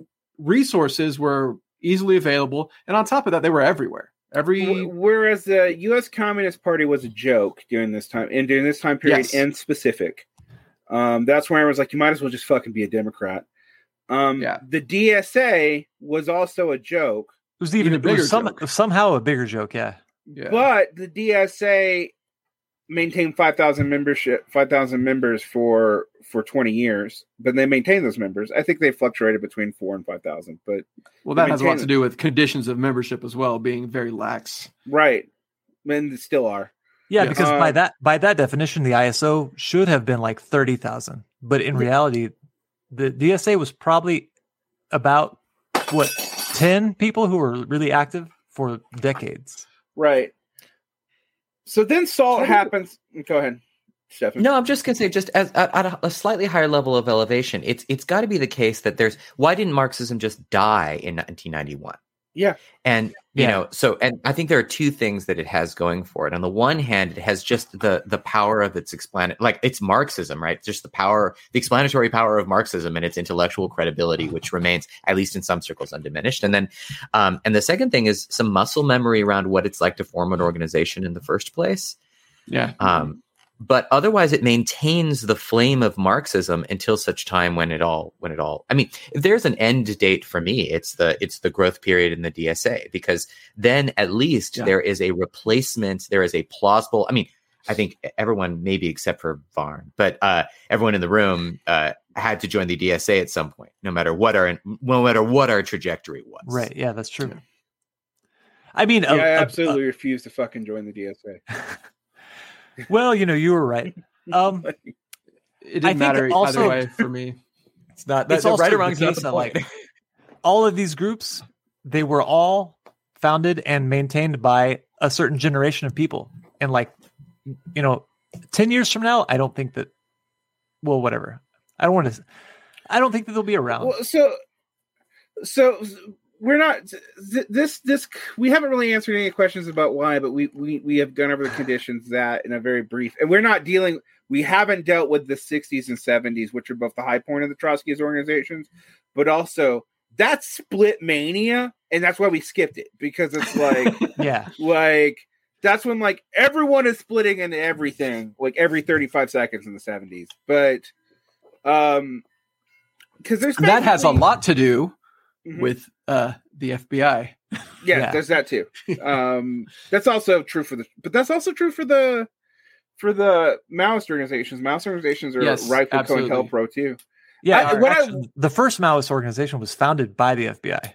Yeah. Uh, so. Um, what I what I fucking love about about uh, COINTELPRO is with rare when they kill people, with the exception of the Panthers. Panthers is an exception when they kill people, it's always an accident because I got local cops involved. like, like that's every time I've read. I'm like, they asked the local cop. Oh fuck, someone's gonna get gun happy, and now someone's dead. Um, uh, but most of what the COINTELPRO does is just bring out natural splits that already exist yeah. in the organization. Yeah, yep. yeah, yeah, that's, that's exactly right. Splitting. There was a moment yeah. where, I mean, I think again, con- historical context matters a lot. When you know, uh, when the international communist movement splits in the wake of the Russian Revolution for any number of reasons, the even you know the American Party take the American Party, they take a fraction of the militant working class with them. Yeah. You know, even when even when Ryan CLR James split at the Johnson Forest Tendency splits with the SWP, they take a fraction of its worker membership with them. Right. Mm-hmm. Yeah. Mm-hmm.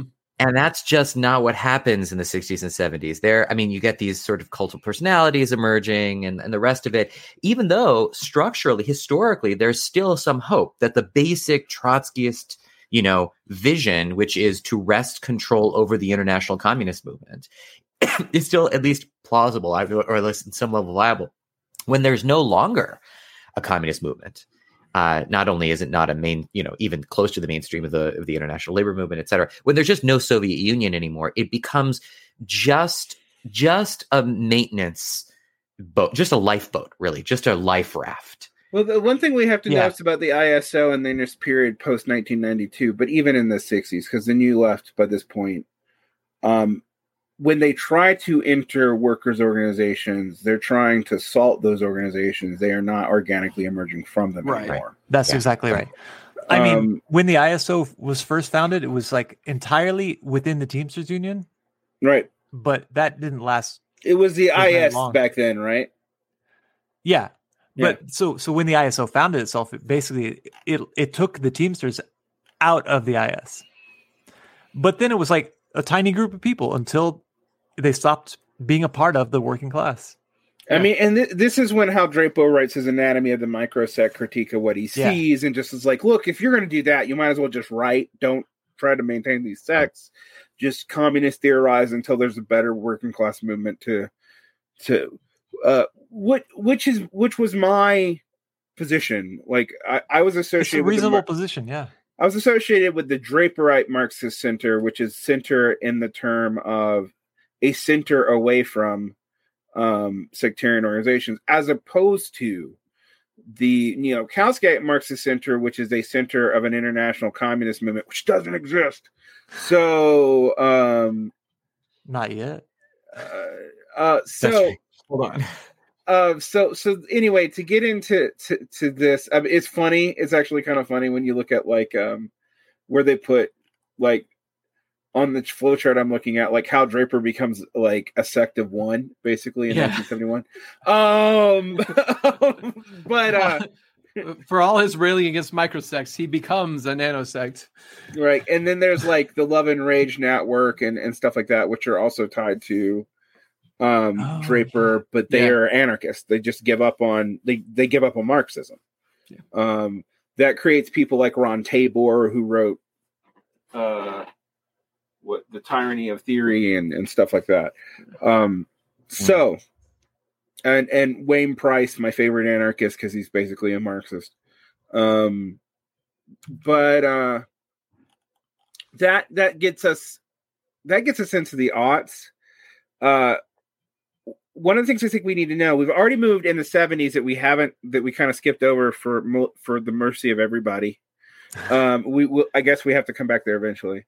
Yeah. But but we are going to note that Stefan is right. One thing happens that really happens.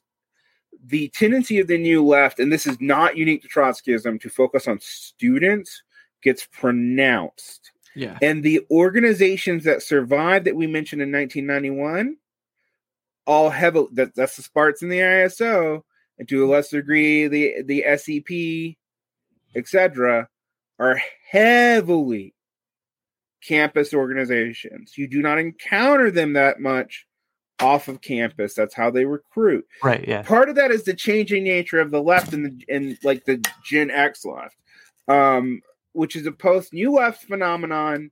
But like the globalization movement, I was uh, the the alter globalization, anti globalization movement that that radicalized and also conservatized me.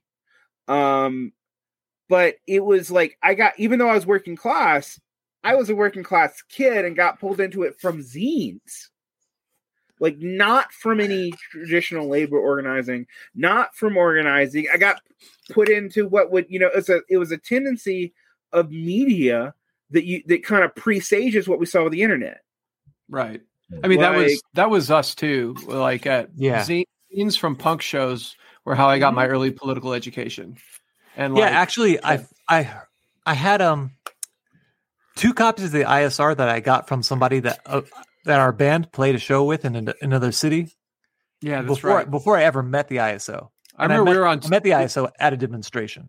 we were reading those ISRs while we were on tour. Yeah. And uh, we were like, well, hey, they have a branch in Austin. We should look those guys up when we get back. Yeah, so But critically, we did not meet them because we were, you know, unpacking boxes in the warehouse. yeah, No. so my point is the, the other the, the part of it that's not students is subcultural. So again, Yeah. Yeah. post Absolutely. uh, new left weird ties to counterculture, which I actually found the new left ties to counterculture to be kind of a myth when you actually look at it, but people believed it. By the 1990s, that's actually true. Yeah. Like these leftist organizations are spreading through subcultural polemics and and and and like you know, well, you want something stronger than gutter punks, so what are you gonna do?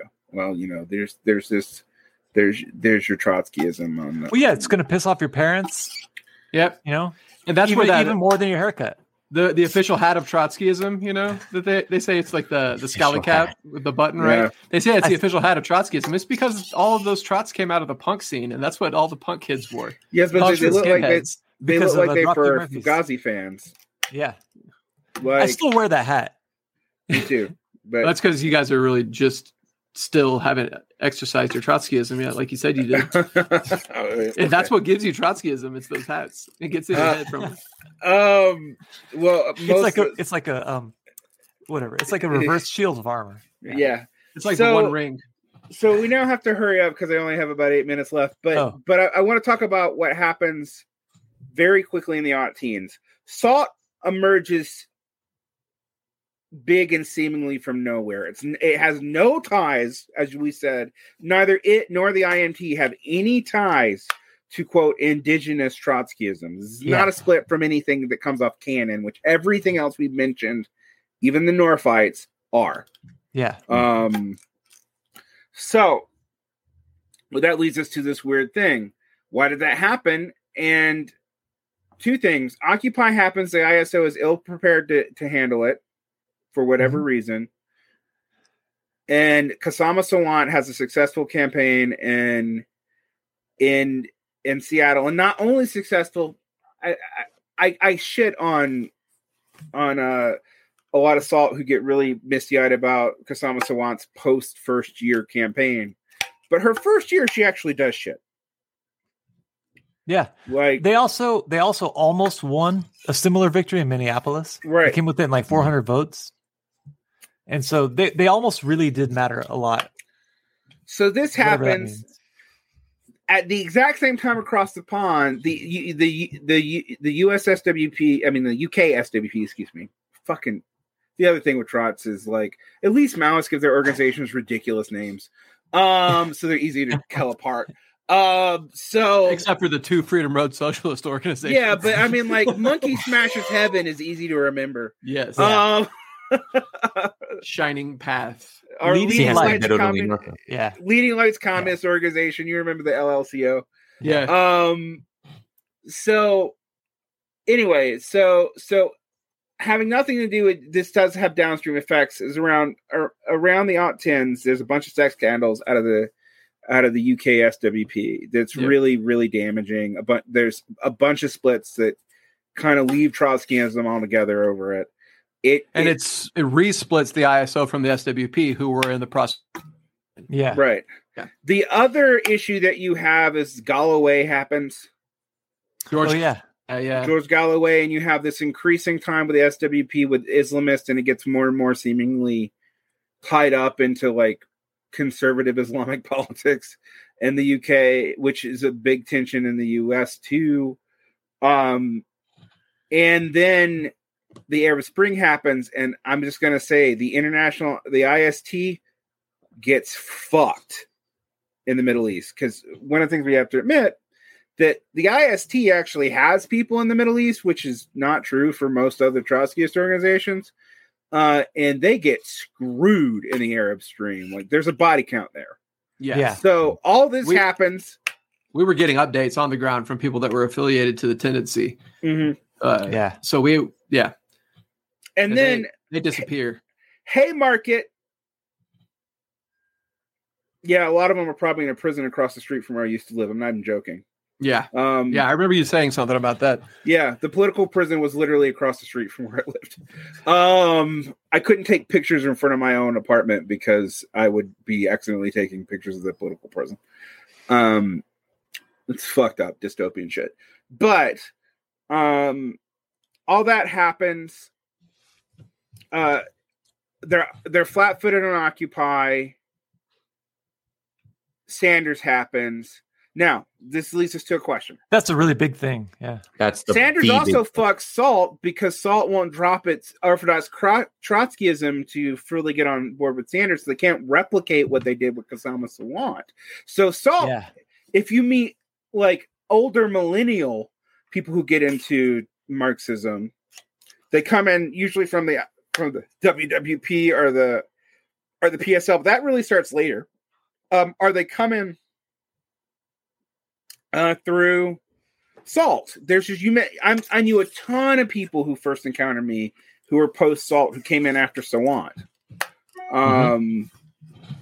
Now I'm a I'm abroad at this point. I'm also salty and beginning to be fed up with all you fucking Trotskyists at this uh at, at this point in my life. But so that so that happens and the DSA reemerges. Now the DSA never made sense to me as where the clearinghouse became, except that Bhaskar Sunkara and and and uh had made that choice. He was given a lot of choices. He flirted with other organizations with Jacobin. And Bernie Sanders has historically been in the DSA since like the fucking 80s. So well, yeah, it this it's a lot of things, but one thing that's not normally discussed is that the Jacobin reading groups, which yeah. before they were founded, I remember Bhaskar was giving a talk at a socialism conference, and they were going to be the basis of a revived socialist movement. They were like the organizing center, and then eventually they become branches of whatever group. Turned out to be the DSA.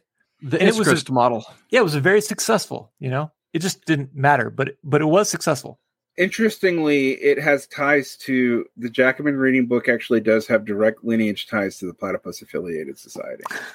that, that was that, the, that was of the first well, political stuff that I did for uh, after having quit the ISO for years was founding a Jacobin reading group with Jason. Yeah, mm-hmm. that's right you know there's there's also some parallelism. I mean i often thought that the, that the reason why everyone entered the the the you know the dsa was just just a homonym. Uh they you know you, you had a you had the word democratic socialism out there and people were looking for something that had that name. Um although i, I acknowledge there is some i guess institutional tie. Although bernie sanders didn't trumpet his membership in the dsa and still doesn't. Mm-hmm. um if if he even is a member of the dsa now. Um you know what's interesting is that the DSA's electoral strategy now looks a lot, which is one in defeat, crafted in defeat, looks a lot like the original SALT strategy, which is electoralism, but at the municipal level and trying to reverse engineer a constituency by virtue of victories. Yeah. Um, you know, yeah. so now we have two two salts. Yeah. Well, except salt, the, yeah. the, the issue. So what happens? The DSA itself, arguably, and I'm gonna I'm gonna now go through my argument for why the DSA is actually a post Trotskyist organization. The DSA okay, itself uh, emerges from the Shachtman split. The um, the Shachtman split with the non Trotskyist in splits into what two groups or three groups. Um, there's the Social Democrats USA there is the Socialist Party of America, which people forget about. Uh, uh, Socialist Party USA, which is trying to recapitulate the multi-tendency Socialist Party, but refuses to work with Democrats. That's that was where I come from, really. Um, which is and, like mm-hmm. Solidarity, except for that it has a different name. Yeah, it will. It, in the, I mean the the difference between that I will defend the the Socialist Party on one thing. There is no there is no faction ban, so there were tendencies yeah. in it. Right. Um, but the funny thing about Trotskyism that we we haven't covered is sometime in the seventies, even though they maintain the faction ban, they start seeing themselves as their only viability as as uh, tendencies within already existing parties. Like, like they're no longer trying to make their own workers' party. They're now like, well, we have to maintain a socialist tendency out that enters into a workers' party um, or has some kind of united front strategy with the Democrats. Now, and I think ultimately, in my grand array that we've had to rush through this, and we haven't like, and we haven't even talked about the key points. We'll, uh, we'll pick it up again. Later. But uh, in my grand array, what happens is all these factions, with the exception of the people who are tied to, so the SP, the SPUSA still exists and still has its own stuff, but all the other factions liquidate very quickly after the ISO dissolves. And the reason why the ISO dissolves is nominally sex scandals, but I also think it's because their ties to Haymarket books meant that they had to have corporate accountability practices, which is why the sex scandals were finally handled, which dissolves the organization. Yeah. Um, and so well, that, and also because there there weren't there was not a new layer of young people to join because they were all going into the DSA.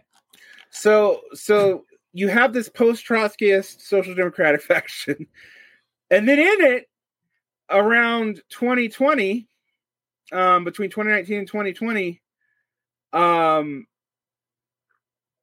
they see that the DSA doesn't have a regional organization, and all these caucuses have been emerging, starting with actually like an anarchist caucus, the left social, uh, libertarian socialist caucus, but then so the so the the the remnants of the ISO, about four thousand of the five thousand members remaining of SALT, who are outflanked by the by the by the Sanders campaign, um and are getting tired with the only thing they can really do is like some worker salting and defend uh Kshama Sawant's seat. Um a large portion of solidarity all liquid all liquidate into and this is funny because the, these are groups that have hated each other for for years into caucuses so the iso generates the iso and then solidarity remainders and workers power remainders or whatever i forget we forgot about workers power and our people who still around in 1992 oh, yeah. but um but they all liquidate into these these caucuses. So the Tempest Collective emerges, Bread and, Bread and Roses emerges, um, the mm-hmm. International Socialist Project emerges. Yeah. Um, the the uh, the Socialist Alternative section of of the DSA emerges. Reform and Revolution emerges. Um, the Independent Socialist Group emerges. A recomposition, which is no longer around, emerges. Collective power, which is no longer around, emerges.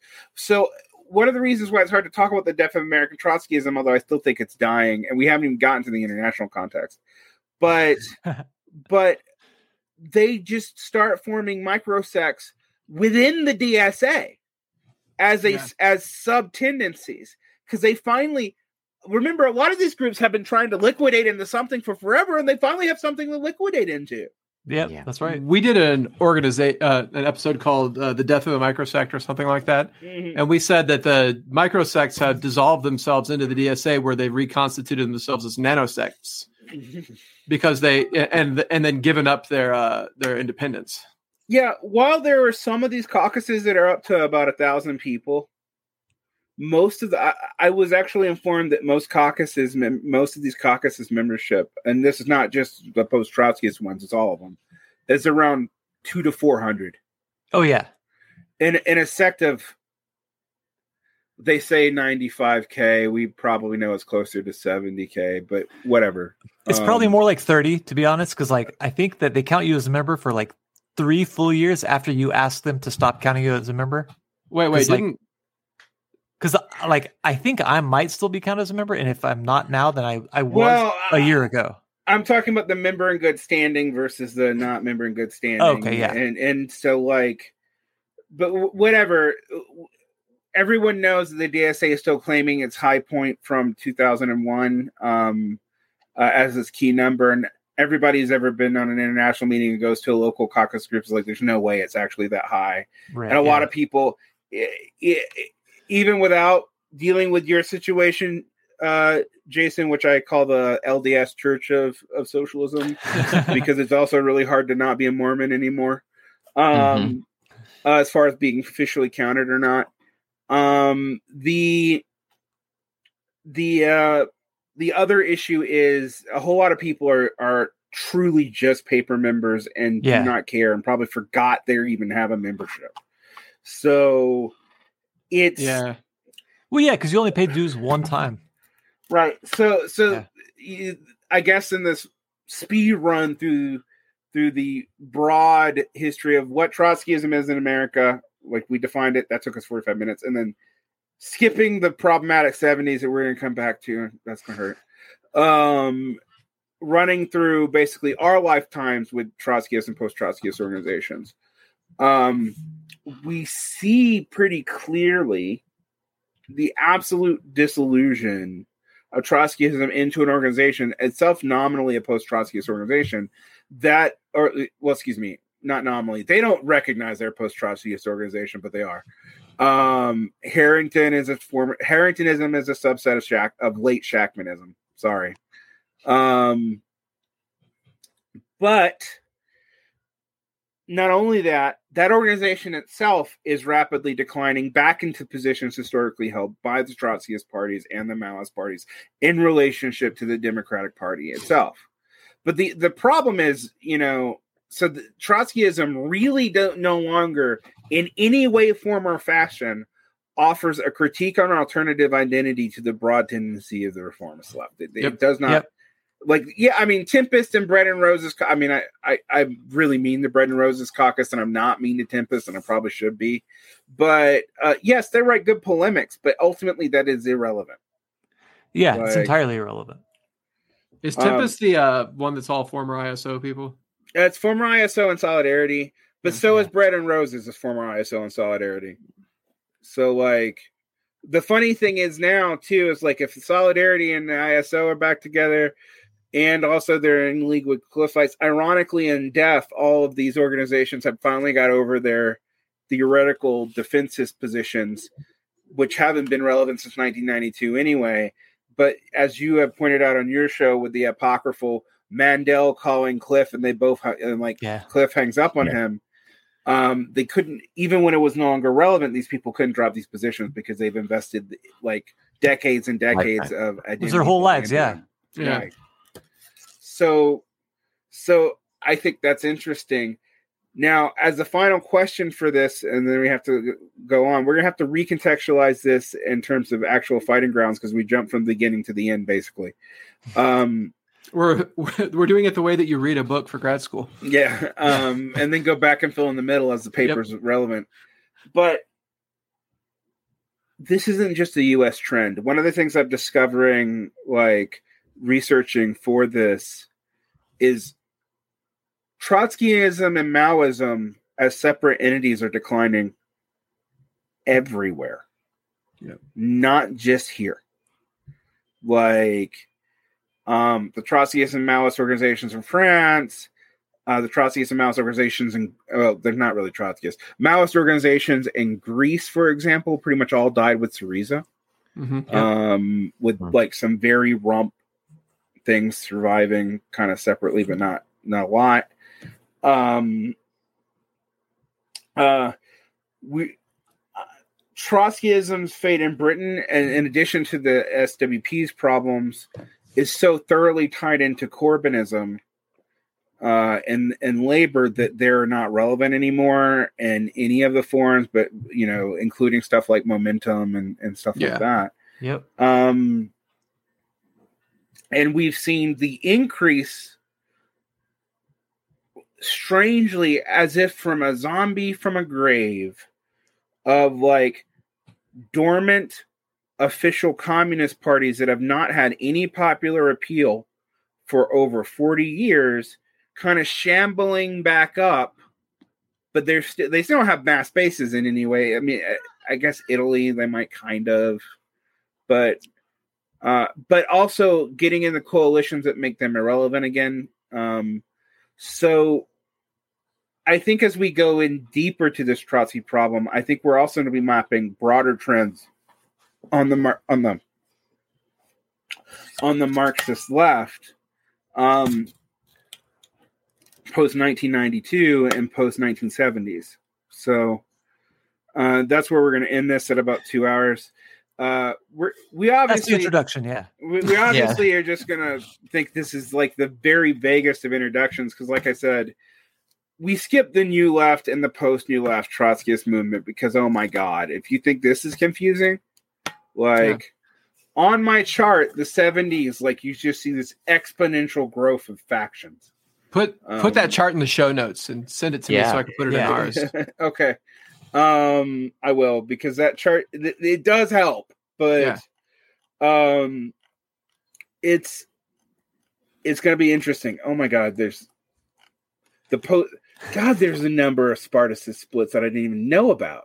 Anyway, um, so, um hell yeah, one episode um, per Spartacist split. That's what we're gonna do. um,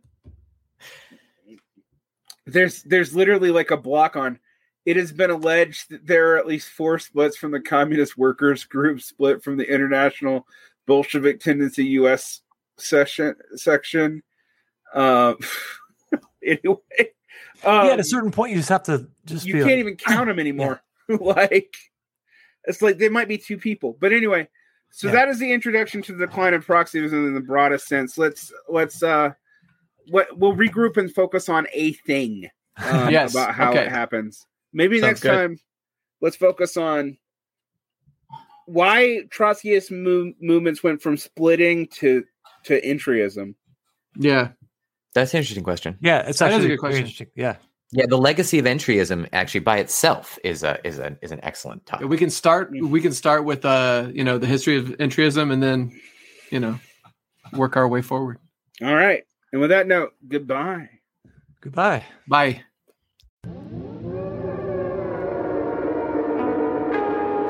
Thank you for supporting Varn Vlog. If you would like more, you can find our stream on YouTube under my name, C. Derek Varn. You can also find us on Patreon, where you can subscribe for early audio access, additional shows, unexpurged audios, Q and A's with me on video, and other perks such as access to our archives, etc. There are three levels of support. One level even gets you on Patreon shows. Occasionally, here you will hear shows done with other creators. I hope you enjoy them. We'd like to thank our producer, Paul Channel Strip, and Bitter Lake and Jason Miles for making our intro and exit music. And thank you for all you do.